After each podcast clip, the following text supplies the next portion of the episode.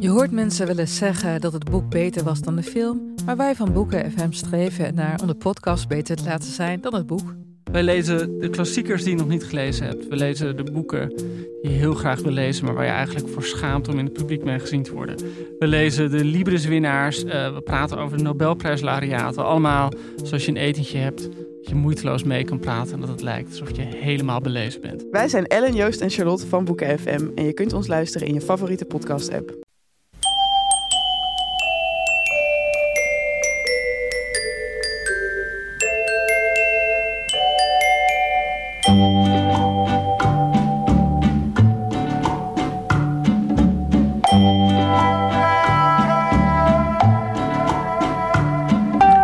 Welkom bij aflevering 26 van de Echt Gebeurd podcast, waar echt gebeurde verhalen worden verteld door de mensen die het zelf hebben meegemaakt.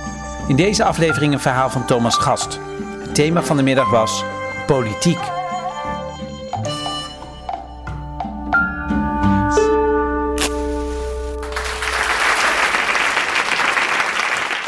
Ehm, ik moet heel eerlijk bekennen dat ik uh, uh, niet veel heb met politiek. Uh, het, het, interesseert me eigenlijk uh, heel weinig. Uh, het heeft mij ook nooit echt geïnteresseerd. Het, het gaat altijd een beetje langs me heen.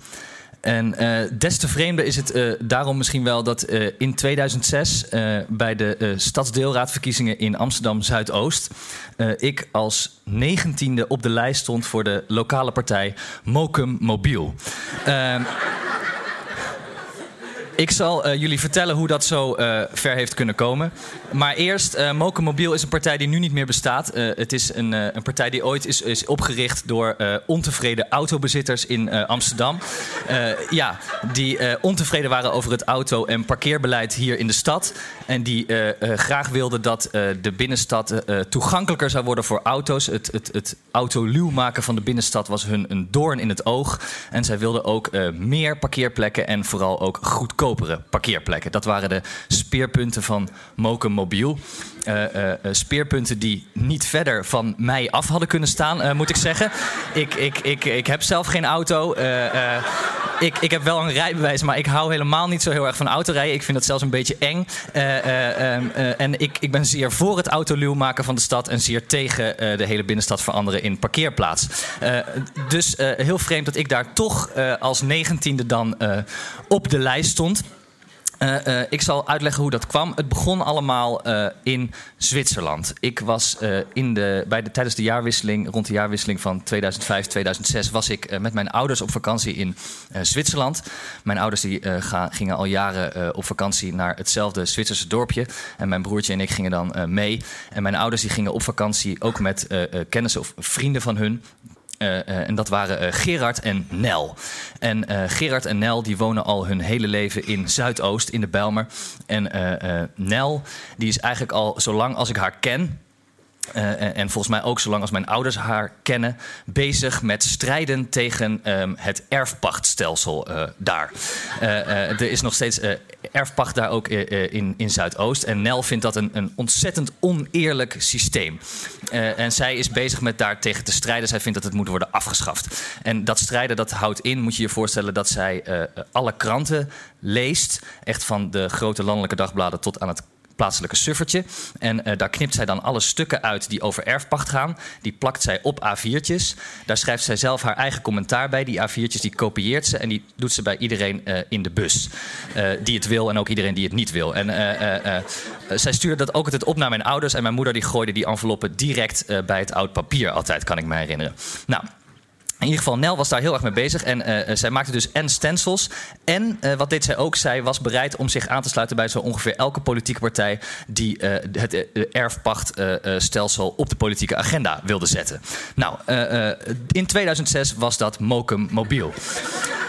En uh, Nel sloot zich aan bij Mokomobiel. Mokomobiel zou dan nou ja, erfpacht afschaffen hoog op de agenda zetten. En Nel zou in ruil daarvoor mensen werven die voor Mokomobiel op de lijst wilden staan.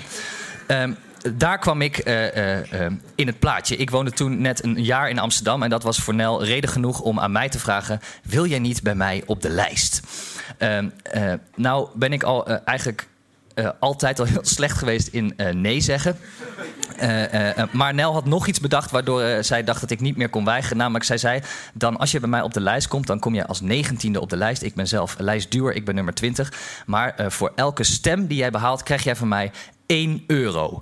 Uh, en zij dacht dat dat doet hij dan vast. Nou goed, uh, ik dacht nou misschien toch wel leuk. Uit een soort naïviteit. En mijn moeder was heel erg tegen. Die zat erbij. Die zei dat moet je niet doen. Dat is ontzettend dom. Want je gaat toch niet op een lijst staan van een partij waar je zelf niks mee hebt. Stel dat je ooit nog een keer serieus de politiek in wil. Dat, dan, ja, dan is jouw naam daar altijd aan verbonden. En zullen mensen altijd vragen waarom stond je daar in die tijd op. En dan moet jij zeggen nou omdat ik een euro kreeg. Dus uh, dat is heel, helemaal niet slim. Doe dat alsjeblieft niet. Nou goed, uh, uh, ik moet heel, moet heel, eerlijk zeggen, het feit dat mijn moeder uh, dit helemaal niet graag wilde en hier zo tegen was, was voor mij juist het laatste zetje om het wel te doen. ik was, in 2006 was ik inmiddels al 21, maar ik heb mij nooit echt afgezet tegen mijn ouders. Dus ik dacht, nou, dit is dan nu een mooie gelegenheid om dat alsnog in te halen. Ehm, maar goed, uh, dus ik, ik zei tegen Nel: Oké, Nel, ik doe het. Ik kom bij jou op de lijst. Dus Nel zei: Dat is goed. Uh, ik ga dat regelen. En uh, dat deed ze inderdaad. Zodra ik terug was van wintersport, belde Nel mij op. En die zei tegen mij: Het is voor elkaar. Je kunt op de lijst. Alleen voordat je erop kunt, moet ik wel even zeggen: Moet je nog een gesprek hebben met de lijsttrekker, de nummer 1 van de lijst. En dat was Hanny van Bakel. en Nel zei: Ik heb geregeld dat jij en Hanny elkaar kunnen ontmoeten. op het Amstelstation aanstaande dinsdag dus dat was voor elkaar. Ze zei, uh, uh, hoe herken je Hanny? Ze zei, nou, je kan Hanny heel makkelijk herkennen. Hanny rijdt namelijk in een auto die vol zit met stickers van Moken En het is een hele grote vrouw. Nou, dus ik ging naar het Amstelstation om daar uh, Hanny te ontmoeten. En Nels beschrijving had niet beter kunnen zijn. Want Hanny reed in een heel klein autootje. Wat nou ja, tot de nok toe volgestickerd zat met stickers van Moken En zij was zelf een enorm grote vrouw. En ik bedoel dan niet uh, uh, groot als in dik, maar echt groot. Gewoon hoog, lang. zij was heel groot en wat ik me herinner is, zij had rode lippenstift had zij op en een hele harde stem had ze ook. Een soort vrouw waar je niet omheen kon. Dus ik was ook gelijk vrij geïntimideerd. En uh, Hanny zei tegen mij: Kom, we gaan even zitten bij de Burger King. Dus uh, Hanny en ik gingen zitten bij de Burger King op het Amstelstation. En ehm, nou ja, toen uh, zei Hanny die zei tegen mij: Ik haal even koffie, wil je ook iets? Dus toen dacht ik nog, nou, zal ik een Whopper bestellen? Maar dat leek, dat leek me ja, toch wat ongepast. Ook om in het eerste gesprek met de lijsttrekker van Mokomobiel gelijk een Whopper te gaan zitten eten. Dus ik zei: Nou, doe, maar een cola. Dus Hanny had koffie en ik had een halve liter Burger King cola. Um, en toen, nou, Hanny legde mij nog even korte standpunten uit van Mokomobiel. Ik zei nog wel, nou ja, het is misschien wel raar, want ik heb zelf geen auto en uh, ik hou niet zo van autorijden. Maar dat maakte Hanny niks uit. Ik kon gewoon op de lijst komen te staan. Toen zei Hanny nog wel tegen mij, ik zie wel, jij woont niet in Zuidoost. Toen zei ik, uh, nee, ik woon inderdaad niet in Zuidoost. Ik woonde toen in, uh, in Westerpark. En uh, ze zei, nou, oké, dat is op zich geen probleem. Maar wat we dan doen is, als jij verkozen wordt... dan verhuis jij gewoon naar Zuidoost. dus ik zei, oké, dat is goed. ja.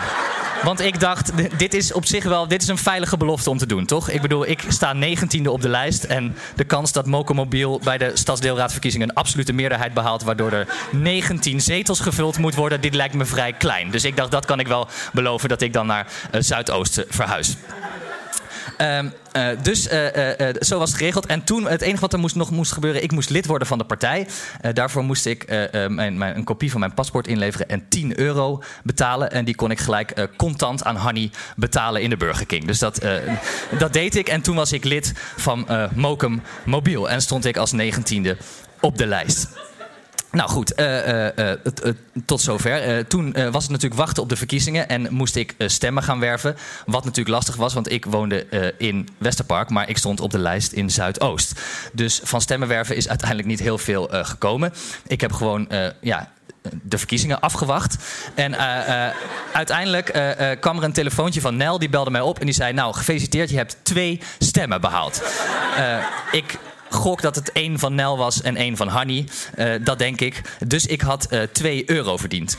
Min natuurlijk de 10 euro die ik had moeten betalen om lid te worden van Mokomobiel. Uh, had ik in totaal min 8 euro had ik overgehouden aan dit avontuur. Uh, Mokomobiel behaalde bij deze verkiezingen in, door de hele stad in totaal nul zetels. dus dat was, dat was veilig. daarmee was er ook gelijk een einde gekomen aan die partij en daarmee aan mijn politieke carrière. Uh, uh, Nel uh, heeft uiteindelijk wel aangeboden om voor mij dan mijn 10 euro lidmaatschap te betalen.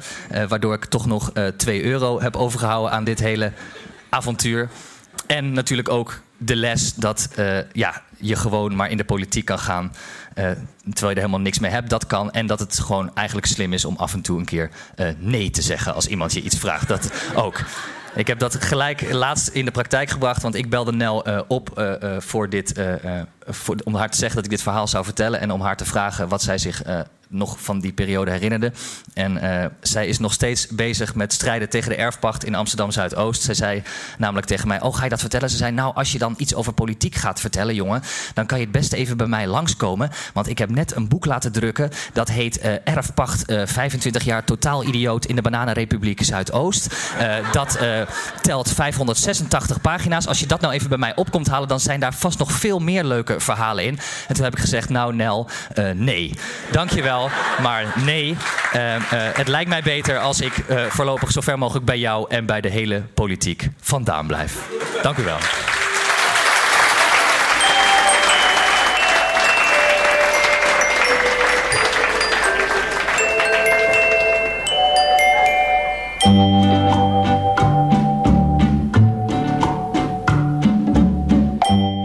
Dat was Thomas Gast. Het zal u niet verbazen als ik zeg dat hij een van de nieuwe interessante namen is die als stand-up comedian furoren maakt in onder andere Toomler, dezelfde club als waar echt gebeurd wordt opgenomen. Als je hem in die hoedanigheid wil zien, kom dan donderdag, vrijdag of zaterdag naar Toomler in Amsterdam. Grote kans dat je hem daar treft. Thomas Gast. Onthoud die naam of vergeet hem weer, want ik weet zeker dat je hem dan snel genoeg opnieuw tegenkomt en dan kan je hem dan gewoon onthouden. En Toemler is inderdaad dezelfde club waar wij op zondag dus echt gebeurd organiseren. Maar als je daarbij wil zijn, moet je tot volgend jaar wachten. Want wij willen de komende maanden even zelf wat verhalen beleven. Heeft u een goed of bijzonder verhaal te vertellen? Of durft u het aan om een keer voor te lezen uit uw Poeberdagboek? Neem dan contact met ons op. Want we zijn voor volgend jaar heel erg op zoek naar nieuwe, leuke, oorspronkelijke en goede verhalen. Ga naar www.echtgebeurtintoemler.nl. Dat is één lang woord zonder puntjes. Op www.echtgebeurtintoemler.nl kunt u zich ook opgeven voor onze nieuwsbrief. Echt Gebeurd is ook te vinden op Facebook. De redactie van Echt Gebeurd bestaat uit Paulien Cornelissen, Rosa van Dijk, Eva Maria Staal en mijzelf, Micha Wertheim. De techniek is in handen van Vrijman en Vrijland. Dit was de 26e podcast van Echt Gebeurd. Bedankt voor het luisteren en tot de volgende podcast. En onthoud, wie via de politiek de wereld wil veranderen, heeft heel, heel veel stemmen nodig. Wij van de Echt Gebeurd podcast hebben aan één stem meer dan genoeg.